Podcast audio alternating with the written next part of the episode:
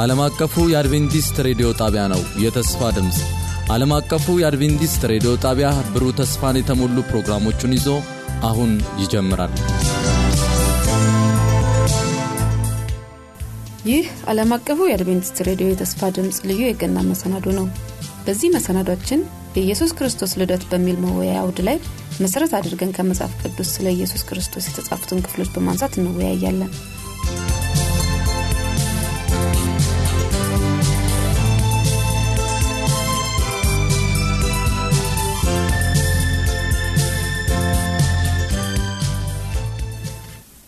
የኢየሱስ ክርስቶስ ልደት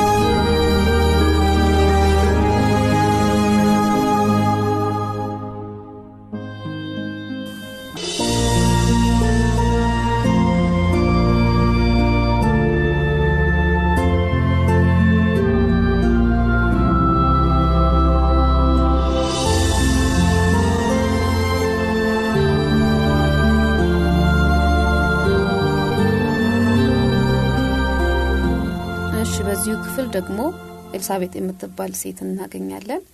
ማርያም ወደ ኤልሳቤጥ እንደሄደች እንመለከታለን እና ኤልሳቤጥ እንዴት ተቀበለቻት? ከሁለቱ መገናኘት የምንገነዘበው ነገር ምንድን ነው? ኤልሳቤጥ እንግዲህ አርጅታ ነበረ። ባሏ ዘካርያስ ነው የሚባለው። ሁለቱም አርጅተው ነበረ። ተስፋም አልነበራቸውም። ልጅም ለመውለድ የነበራቸው ምኞት በቃ አክትሞ ነበረ። በዛን ጊዜ እግዚአብሔር ግን ልጅ እንደምትወልድ ለዘካርያስ ነገረው። ዘካርያስና ማርያምን ስናስተያይ ዘካርያስ ካህን ሆኖ አላመነም። አይሆንም ነው ያሉ። ስለዚህ ልጁ እስከሚወለድ ድረስ ዲዳ ትሆናለህ ተባለና አንደበቱ እንደተዘጋ ታሪኩ ላይ እንመለከታለን። ከዛ በኋላ ልጁ ተወለደ። ልጁ ሲወለድ ከመወለዱ በፊት የስድስት ወር ጽንስ ላይ እንዳለች ነበረ ዘካርያስ ያበሰረው መልአክ ራሱ ገብርኤል ለማርያምም ያበሰራት የምስራቹን እሱ ነው። ስለዚህ ስድስት ወሯ ነው ብሎ በነገራት ጊዜ ተነስታ ወደ ኤልሳቤት ዘንድ ሄደች። ወደ ኤልሳቤት ዘንድ እንደሄደች ኤልሳቤት ቤት ስትገባ 41ኛው ቁጥር ላይ ሉቃስ ምዕራፍ 1 ቁጥር 41 ላይ ኤልሳቤትም የማርያምን ሰላምታ በሰማች ጊዜ ጽንሱ በማዕፀኗ ውስጥ ዘለለ። በኤልሳቤትን መንፈስ ቅዱስ ሞላባት። በታላቅም ድምፅ ጮኻ እንዲህ አለች፣ አንቺ ከሴቶች መካከል የተባረክሽ ነሽ፣ የማኅፀንሽም ፍሬ የተባረከ ነው። የጌታዬ እናት ወደ እኔ ትመጣ ዘንድ እንዴት ይሆንልኛል? እነሆ የሰላምታሽን ድምፅ በጆሮዬ በመጣ ጊዜ ጽንሱ በማኅፀኔ በደስታ ዘለዋልና ከጌታ የተነገረላትን ቃል ይፈጸማልና ያመነች ብፁህ ብፅዕት ናት ብላ መሰከረች። እና የኤልሳቤት ምስክርነት በራሷ አይደለም። መንፈስ ቅዱስ ነው ሞልቶባት ይህንን ሁሉ ነገር እንድትናገር እና እንድትገልጽ ያደረጋት ኤልሳቤትን። እና ኤልሳቤት በመንፈስ ቅዱስ ተሞልታ ይህን ትልቅ ምስክርነት ሰጠች። አንደኛ እየተጸነሰ ያለው በማርያም ማዕፀን ውስጥ ጌታ እንደሆነ የጌታ እናት እንደሆነች መሰከረች። ገና ሳታይ ነው የመሰከረችው። ይህም የመንፈስ ቅዱስ ኃይል እንደሆነ እንመለከታለን። ሁለተኛውና በጣም ደስ የሚለው ከኤልሳቤት ንግግር ውስጥ በጣም የሚገርመው ከጌታ የተነገረላትን ቃል ይፈጸምላታልና ያመነች ብጽት ናት ናት ያለችው እና ሁል ጊዜ ከእግዚአብሔር ዘንድ ያለንን ተስፋ ለመቀበል እምነት ከኛ ዘንድ የሚያስፈልግ ነገር መሆኑ ምንም የለውም እና ማርያም ሙሉ ለሙሉ አመነች። ቀደም ሲል እንደተመለከት ነው ማርያም መልአኩ በገለጸላት ጊዜ መልአኩን የእግዚአብሔር ባሪያ ሆይ እንደ አፍ ያድርግልኝ ነው ያለችው። ያድርግልኝ በቃ እምነት ነው። ስለዚህ ይሄ እምነቷ ደግሞ በሰማይ ተቀባይነት አግኝቷል። መንፈስ ቅዱስ ራሱ በኤልሳቤት ውስጥ ሆኖ የማርያምን መመስገን አረጋገጠላት። ስላመንሽ እግዚአብሔር አመስግኖሻል። ብጽት ነሽ ማለት የተመሰገንሽ ነሽ ማለት ነው።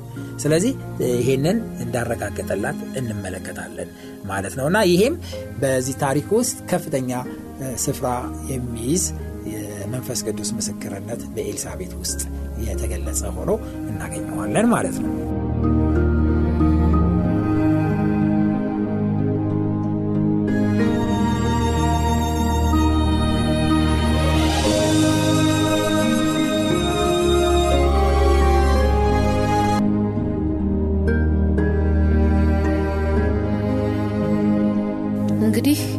አይተናል የሁለቱን ግንኙነት። ማርያም ከዚህ በኋላ ስለ ራሷ ያላት አመለካከት ምንድን ነው? ስለ ሰዎችስ፣ ስለ እግዚአብሔርስ ያላት አመለካከት እንዴት ነው? ማርያም ይህንን ምስክርነት ከሰማች በኋላ እሷም ደግሞ እግዚአብሔርን አመሰገነች እና ከምስጋና ንግግሯ የምንማረው ብዙ ነገር አለ። እዛ ከምስጋና ንግግሯ ውስጥ የምንማረው ነገር አንደኛ ስለ ራሷ ያላትን አመለካከት፣ ሁለተኛ ስለ ሰዎች ያላትን አመለካከት principle ዋን፣ እንደገና ስለ እግዚአብሔር ያላትን እምነትና አመለካከት እንዴት እንደሆነ ይገልጸዋል ራሱ ንግግሯ በቁጥር 46 ላይ ሉቃስ ምዕራፍ 1 ቁጥር 47 ላይ ነፍሴ ጌታን ታከብራለች፣ መንፈሴም በአምላኬ በመድኃኒቴ ሐሴት ታደርጋለች፣ የባሪያይቱን ውርደት ተመልክቷልና። እነሆም ከዛሬ ጀምሮ ትውልድ ሁሉ ብጽዕት ይሉኛል፣ ብርቱ የሆነ እርሱ በእኔ ታላቅ ሥራ አድርጓልና፣ ስሙም ቅዱስ ነው፣ ምሕረቱም ለሚፈሩት እስከ ትውልድና ትውልድ ይኖራል። በክንዱ ኃይል አድርጓል፣ ትዕቢተኞችን በልባቸው ሐሳብ በትኗል። በክንዱ ኃይል አድርጓል። ትቢተኞችን በልባቸው ሐሳብ በትኗል። ገዢዎችን ከዙፋናቸው አዋርዷል። ትሑታንንም ከፍ ከፍ አድርጓል። የተራቡትን በጎ ነገር አጥግበዋል። ባለጠጎችን ባዶቸውን ሰዷቸዋል።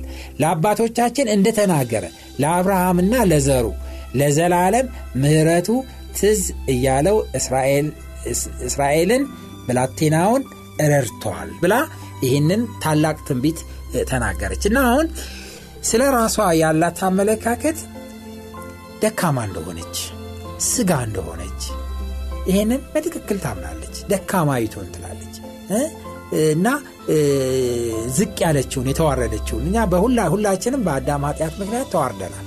ስለዚህ ይህንን ታላቅ ነገር እግዚአብሔር ሲጠቀም ይሄ ማለት ምን ማለት ነው? ሰዎችን መረጠ ማለት ነው። የተዋረድነውን ኃጢአተኞች የሆነውን እግዚአብሔርን የእግዚአብሔር ጠላቶች የሆነውን እግዚአብሔር ወደደን። የተዋረደች የደከመች መሆኗን እና ኃጢአት ሰዎችን ምን ያህል እንዳዋረደ ስለ ራሷ ያላት አመለካከት ይሄ ነው። እና ይሄንን ያደረገው ደግሞ እግዚአብሔር በቸርነቱና በብርቱ ክንዱ እንደሆነ።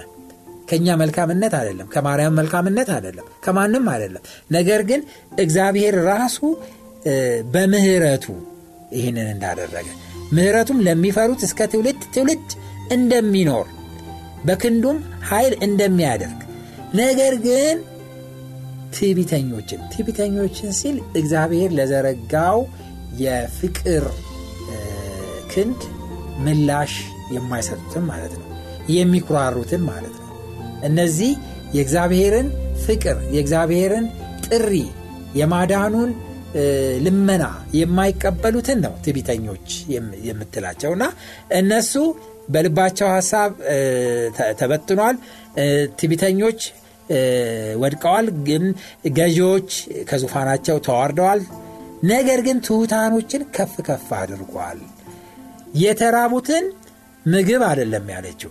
በበጎ ነገር አጥግቧቸዋል ባለጠጎች እንኳን ምግብ አላቸው ገንዘብ አላቸው። ነገር ግን ባዶ እጃቸውን ሰዷቸዋል። ባዶ የምትለው ምንድን ነው ጸጋ ነው። ባዶ የምትለው ምንድን ነው የእግዚአብሔርን የምህረት ምላሽ ነው።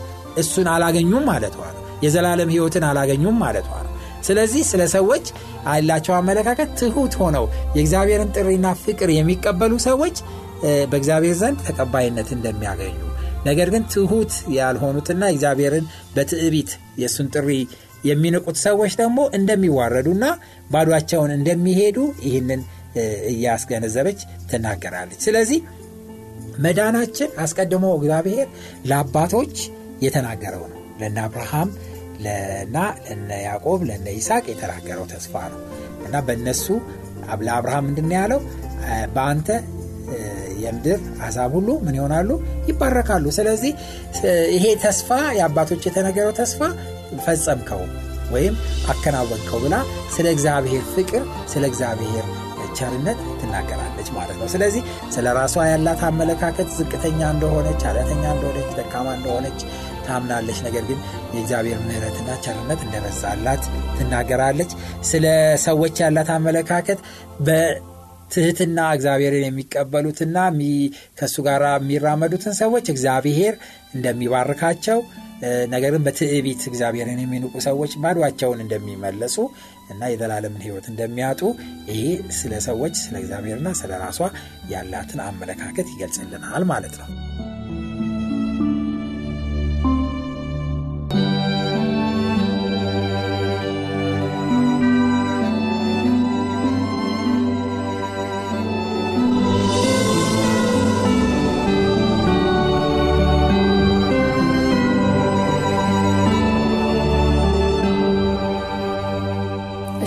እስካሁን ማርያም ነገሩን ተቀብላ መንፈስ ቅዱስ በውስጡ አድሮ እንደ ጸነሰች ተመልክተናል። ከዚህ በኋላ የኢየሱስ ውልደት እንዴት እንደነበረ ከናዝሬት ከተማ ወደ ቤተልሔም እንዴት እንደሄዱ ብታስረዳ። በሉቃስ ምዕራፍ ሁለት ላይ ይሄ ሀሳብ ተዘርዝሮ እናየዋለን እና ሉቃስ ምዕራፍ ሁለት ከቁጥር አንድ ጀምሮ እንደዚህ ይነበባል። በዚህም ወራት ዓለም ሁሉ እንዲጻፍ ከአጉስቶስ ቄሳር ትእዛዝ ወጣች እና ቄሬኒዎስ በሶሪያ አገረ ገዢ በነበረ ጊዜ ይህ የመጀመሪያ ጽህፈት ሆነ። ሁሉም እያንዳንዱ ይጻፍ ዘንድ ወደ ከተማው ሄዱ። ዮሴፍም ደግሞ ከዳዊት ቤትና ወገን ስለነበረ ከገሊላ ከናዝሬት ከተማ ተነስቶ ወደ ቤተልሔም ወደምትባል ወደ ዳዊት ከተማ ወደ ይሁዳ ጸንሳ ከነበረች ከጮኛው ከማርያም ጋር ይጻፍ ዘንድ ወጣ። በዚያም ሳሉ የመውለጃዋ ወራት ደረሰ የበኩር ልጇንም ወለደች። በመጠቅለያም ጠቀለለችው በእንግዶችም ማደሪያ ስፍራ ስላልነበራቸው በግርግም አስተኛችው ይላል። እና የኢየሱስ ውለት እንግዲህ ዮሴፍም ማርያምም ይኖሩ የነበሩት በናዝሬት ከተማ ነው። እና ነገር ግን ትንቢቱ ደግሞ የሚለው ኢየሱስ ክርስቶስ ይወለዳል የሚለው የት ነው? በቤተልሔም እንግዲህ አሁን ትንቢት ሊከሽፍ ነው ወይም ደግሞ ትክክል ሳይሆን ሊቀር ነው ማለት ነው በዚህ አካሄድ። ነገር ግን ትንቢቱ ምንም ቢሆን አይከሽፍም ወይም ምንም ቢሆን አይበላሽም በምንም አይነት መንገድ። በሚልኪያስ ምዕራፍ 5 ቁጥር 2 ላይ አንቺ ቤተልሔም ኤፍራታ ሆይ አንቺ በይሁዳ አላፋት መካከል ትሆኝ ዘንድ ታናሽ ነሽ። ከአንቺ ግን አወጣጡ ከትውልድ ጀምሮ ከዘላለም የሆነ በእስራኤልም ላይ ገዢ የሚሆን ይወጣብሻል ተብሎ ተነግሯል። ስለዚህ አሁን መሲሁ የሚወለደው በቤተልሔም ነው። ግን ማርያም የምትኖረው ደግሞ እሱን ልትወልድ የተመረጠችው ማርያም ደግሞ በናዝሬት ያለችው። ስለዚህ የግድ ቤተልሔም ስለሆነ እግዚአብሔር ትንቢቱም ደግሞ ይፈጸም ዘንድ አስቀድሞ የሚያቅ አምላክ ስለሆነ በአጉስጦስ ቄሳር ትእዛዝ ወጣች። ትእዛዟ እያንዳንዱ ወደ ትውልድ ሀገሩ ሄዶ እንዲጻፍ እንዲመዘገብ የመኖሪያ ፍቃድ እንዲያገኝ ያ ምዝገባ መደረግ አለበት። ካለበለዛ ያልተመዘገበ ሰው የመኖሪያ ፍቃድ አያገኝም። ስለዚህ ወደ ትውልድ ሀገሩ ሄዶ እንዲመዘገብ ትእዛዝ ወጣች። በዚህ ትእዛዝ መሰረት ነው እንግዲህ ጭንቅ ስለሆነ በዛን ጊዜ ሮማውያን በጣም ጨካኞች ናቸው ጸነሰች አልጸነሰች? ሚስቴ እርጉዝ ናት መሄድ አትችልም ትችላለች የሚል ጥያቄ የለም። ትሂድ በቃ በረሃብ ብትወልድ ትውለድ የፈለገ ነገር ይሁን። ትውልድህ እዚህ እስካልሆነ ድረስ እዚህ አትመዘገብም።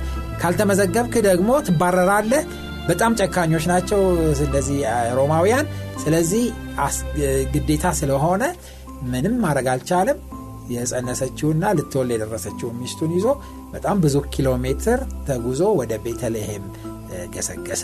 በዚህ ውስጥ የምንመለከተው ነገር የኢየሱስ ክርስቶስ ውለት ቤተልሔም መሆኑ ተረጋገጠ።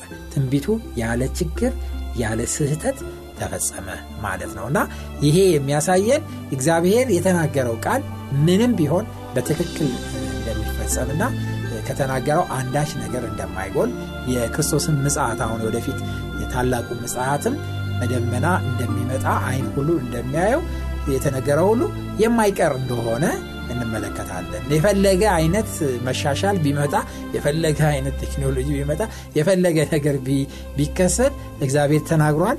የተናገረው ደግሞ በትክክል ይፈጸማል። ከቤተልሔም የምንማረው ይሄንን ነው።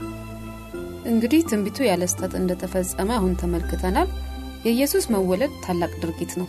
ይህንን አይተናል። ታዲያ በዚህ ታላቅ ድርጊት የተሳተፉ ሰዎች አሉ እና እነዚህ ሰዎች እንዴት ተመረጡ በጣም የሚገርም ነው። ይሄ ትዕይንት ወይም ይሄ ድርጊት በጣም ሀያል እና ትልቅ ነው። እንግዲህ አለምን የሚለውጥ ነው። ታላቅ የሆነ መሲህ የመጣ ነው ያለው።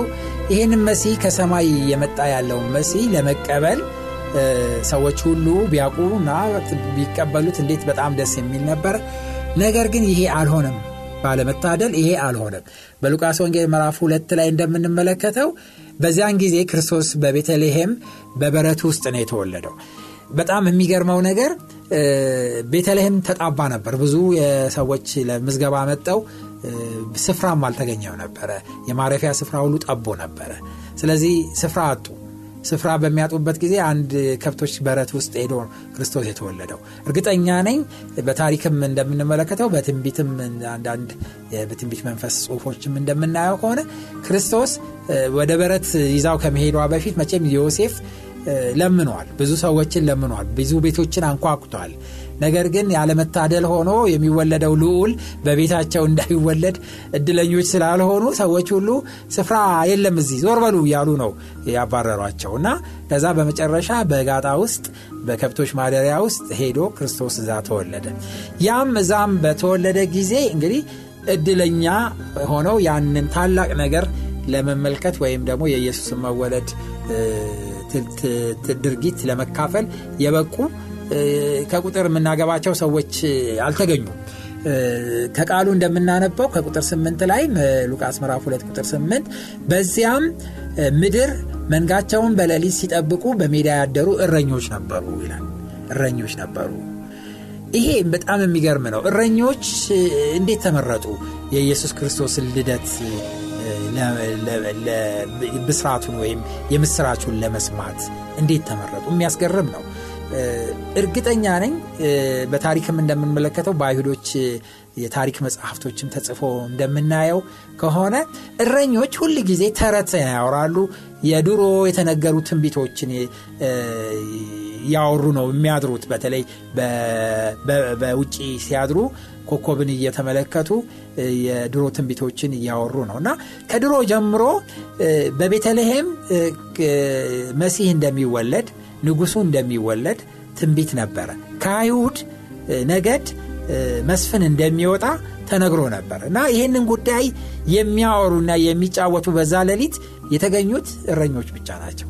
ስለዚህ እድለኞች ሆነው እነዚህ ተራ የሚባሉ በህብረተሰቡ ዘንድ የተናቁ እረኞች የኢየሱስን ልደትና የኢየሱስን መወለድ ለመካፈል በቁ ማለት ነው። እና ይሄ በጣም ትልቅ እድል እንደሆነ ነው የምንመለከተው። መላእክት ቀርበው አነጋገሯቸው። ከዚህና ከመላእክቱ ንግግር ምን እንማራለን? ከእረኞችስ ድርጊት? ከማርያምና ከዮሴፍስ አጠቃላይ ምን እንማራለን? የሚገርም ነው። እና እነዚህ ሰዎች እነዚህ እረኞች እንግዲህ ስለ ተስፋ ቃሉና ስለ መሲሁ ሲያወሩ ቤተልሔም ዙሪያ መላእክቶች በሰማይ ላይ የበረሩ የምስራቹን ለመንገር በጣም በጣም ሰማይ ተደስቷል። ይህንን ለማብሰር ሰው ሲፈልጉ አንድም ሰው የለም። ከዛ በመጨረሻ በሜዳ ላይ ያሉት እረኞች ብቻ ይህንን ነገር ሲያወሩ ሲጫወቱ በመስማታቸው ኦ ለእነዚህ እናብስራቸው በማለት መላእክቶቹ ወደ ታች ወርደው የምስራቸውን አወሯቸው እና እነሆም የጌታ መላእክት ወደ እነሱ ቀረበ የጌታም ክብር በዙሪያቸው በራ። ታላቅን ፍርሃት ፈሩ። መላእክቱም እንዲህ አላቸው እነሆ ለሕዝብ ሁሉ የሚሆን ታላቅ ደስታ የምሥራች እነግራችኋለሁና አትፍሩ። ዛሬ በዳዊት ከተማ መድኃኒት እርሱም ክርስቶስ ጌታ የሆነ ተወሎላችኋልና ይህም ምልክት ይሆንላቸዋል ሕፃን ተጠቅልሎ በግርግም ተኝቶ ታገኛላችሁ። ድንገትም ብዙ የሰማይ ሰራዊት ከመላእክቱ ጋር ነበሩ እግዚአብሔርንም እያመሰገኑ። ክብር ለእግዚአብሔር በአርያም ይሁን ሰላምም በምድር ለሰው በጎ ፍቃድ አሉ። መላእክቱም ከእነርሱ ተለይተው ወደ ሰማይ በወጡ ጊዜ እረኞቹ እርስ በርሳቸው እንግዲህ እስከ ቤተልሔም ድረስ እንሂድ እግዚአብሔር የገለጸልንን ይህንን የሆነውን ነገር እኔ ተባባሉ። ፈጥነውም መጡ። ማርያምና ዮሴፍም ሕፃኑን በግርግም ተኝቶ አገኙ አይተውም ስለ ሕፃኑ የተነገረውን ነገር ገለጡ። የሰሙትም ሁሉ እረኞቹ በነገሯቸው ነገር አደነቁ። ማርያም ግን ይህ ነገር ሁሉ በልቧ እያሰበች ትጠብቀው ነበረ እረኞቹም እንደተባለላቸው ስለ ሰሙትና ስላዩት ሁሉ እግዚአብሔርን እያመሰገኑና እያከበሩ ተመለሱ ይላልና መላእክቱ ቀርቦ ሲያነጋግራቸው ፈርተው ነበረ አንደኛ በጣም ነው አንዱ መልአክ ብቻ በጣም ያበራል። ከመልአኩ ክብር የተነሳ ምድሩ ራሱ በብርሃን ተሞላ። ይሄ በቃ በጣም የሚያስደነግጥ ነው። በማታ በሌሊት ቁጭ ብለው እሳት እየተረኮሱ በሚያወሩ እነዚህ እረኞች ዙሪያ ይሄ ትልቅ ክብር ሲበራ አስደነግጣቸው ወዲያው ቶሎ ብሎ መልአኩ አትፍሩ ነው ያላቸው። አትፍሩ አትፍሩ አይቷችሁ ክፉ ነገር አይደለም የምስራች ነው ይዤላችሁ የመጣሁት። ታላቅ ደስታ የምስራች ልነግራችሁ ነው የመጣሁት አላቸው። እና ዛሬ መድኃኒት ተወሎላቸዋል እና መድኃኒት ተወሎላቸዋል ነው ያላቸው። ዛሬ በዳዊት ከተማ መድኃኒት እርሱም ክርስቶስ ጌታ የሆነው ተወሎላቸዋል መድኃኒት ነው የተወለደው። በጣም ደስ የሚለው ነገር ይሄ ነው። ከመልአኩ ንግግር የምንረዳው ክርስቶስ መድኃኒት የምን? የኃጢአት መድኃኒት ተወለደላችሁ። ደስ ይበላችሁ። ይህ ትልቅ ትልቅ የምስራች እንደሆነ እናያለን። እሱም ክርስቶስ ጌታ የተባለው። ክርስቶስ ማለት የተቀባ ማለት ነው። መሲህ ማለት ነው። እሱ ጌታ እሱ ነው በቃ ክርስቶስ ጌታ የተባለው። እሱ ነው የተወለደላችሁ እና ከዛ በኋላ ምልክቱን ይነግራቸዋል። ህፃን በግርግም ተኝቶ ታገኛላችሁ እና ተጠቅልሎ በቤተልሔም እዚህ ታገኙታላችሁ ብሎ ነገራቸው። ይህንን ከነገራቸው በኋላ ሌሎቹ መልአኮች ተገለጹ። ድንገትም ነው ድንገትም ነው የሚለውና ብዙ የሰማይ ሰራዊት ከመላእክቱ ጋር ተገለጹ። አሁን የምስራቹ ከተነገረ በኋላ ቀጥሎ ያለው ምንድን ነው መዝሙር መዝሙር ነው። ክብር ክብር የሚል መዝሙር ተዘመረ። wow! የመላእክት choir የመላእክት ዘማሪዎች ከሰማይ ወርደው ይህንን ትልቅ ኮንሰርት ይህንን ትልቅ የመዝሙር ትርኢት ያሳዩት ለነገስታት አይደለም ለተሾሙ ሰዎች አይደለም ለባለጸጎች አይደለም ለሀብታሞች አይደለም። ትልቅ ኮንሰርት ያሳዩት ለማን ነው? ለእረኞች። ለተራ እረኞች ይሄ ትልቅ የሰማይ መዝሙር ታሪክ ተገለጸላቸው ወይም ተመለከቱ። ይሄ የሚያስደንቅ ነገር እንደሆነ ከዛ በመዝሙር ውስጥ ያለው ስንኝ ራሱ ግጥሙ ራሱ የምስራች የሞላ ነው። ክብር ለእግዚአብሔር የሚል ነው። ይህንን ታላቅ ነገር ስላደረገ መድኃኒት ስለላከልን እግዚአብሔርን በአርያም ያለውን እሱን ማክበር ወይም እሱን ማመስገን። እና ለምድር ደግሞ ሰላም የሚመኝ ነው ግጥሙ። ለሰው ሁሉ በጎ ነገር ይሄ አሁን የመጣው መድህን በጎ መሆኑን ለሰው ሁሉ የሚያበስር እንደሆነ እንመለከታለን። እና ይህንን ታላቅ መዝሙር ዘመሩ። ምናልባት ከዘመሩት ብዙ ቃላትና ብዙ ነገር ጥቂት ተቀንጥባ ሳትሆን የጻፈችው እንጂ ብዙ ነገር ስለ መድህኑ ስለ አዳኙ እንደተናገሩ እንደተመሩ ምንም የለም። ከዛ በኋላ የሚያስደንቀው ነገር ይህንን የምስራችና መዝሙር ከሰሙ በኋላ ልባቸው በእምነትና በተስፋ ስለሞቀ እነዚህ እረኞች እዛ ቁጭ ብለው ማምሸት አልፈለጉም። በምንም አይነት በሏ እንግዲህ የተገለጸልንን ነገር ሄደን እንመልከት። እስከ ቤተልሔም ድረስ እንገስግስ አሉ። በሌሊት እንጃ ከብቶቻቸውንም እዛው ጥለዋቸው ሳይሆን አይቀርም የሄዱት እና በቃ ጉዞአቸውን ወደ ቤተልሔም ሄዱ። እንደተባለው ፈልገው አገኙት። ከዛ በኋላ ካገኙት በኋላ ዝም አላሉ። ዝም አላሉ ታላቅ የደስታ የምስራች ከሰማይ የሰሙ ሰዎች ስለሆኑ ዝም አላሉ። ዛሬ የኢየሱስ መወለድ የኢየሱስ አዳኝነትን ሰምተን እኛ ዝም እንደምንለው ለሌሎች እንደማንመሰክረው አይደለም። የነሱ መሰከሩ። ለማርያም ለዮሴፍ ነገሩን አበሰሯቸው መላእክቱን እንዴት እንዳሏቸው እንዴት እንደመሯቸው ስለዚህ ሕፃን ምን እንደነገሯቸው በትክክል መድኃኒት አዳኝ ክርስቶስ ጌታ መሆኑን ለማርያምና ለዮሴፍ በደንብ አድርገው አሳወቋቸው ነገሯቸው። ከዛ በኋላ የሚገርመው ነገር ይህንን ከነገሩ በኋላ እረኞቹ እንደተባለላቸው ስለሰሙትና ስላዩት ሁሉ እግዚአብሔርን እያመሰገኑና እያከበሩ ተመለሱ። ሲመለሱም ዝም ብለው አይደለም እያከበሩ እየተናገሩ እያበሰሩ ነው የተመለሱት እና የእረኞቹ ድርጊት እጅግ በጣም ደስ የሚያሰኝ እንደሆነ እናያለን። የማርያምና የዮሴፍ ይህንን እነሱን ተቀብለው እነሱን ሰምተው የተነገረውን ነገር በልባቸው ውስጥ ማስቀመጣቸው በጣም የሚያስገርም ነው። በመልአኩ ውስጥ የተነገሩት እያንዳንዳቸው የምስራቾች ደግሞ ስለ ኢየሱስ ጌታነት ስለ ኢየሱስ መሲህነት ስለ ኢየሱስ አዳኝነትና መድኃኒትነት ጥሩ አድርጎ ትምህርት የሚሰጥ መሆኑ እንመለከታለን ማለት ነው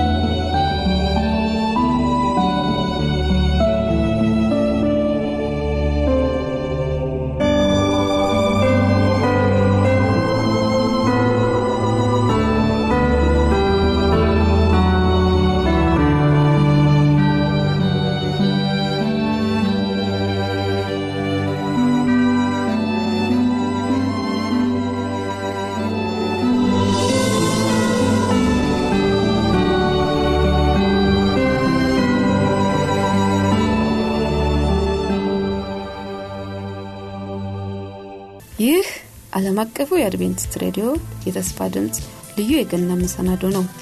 በዚህ መሰናዷችን የኢየሱስ ክርስቶስ ልደት በሚል መወያያ አውድ ላይ መሰረት አድርገን ከመጽሐፍ ቅዱስ ስለ ኢየሱስ ክርስቶስ የተጻፉትን ክፍሎች በማንሳት እንወያያለን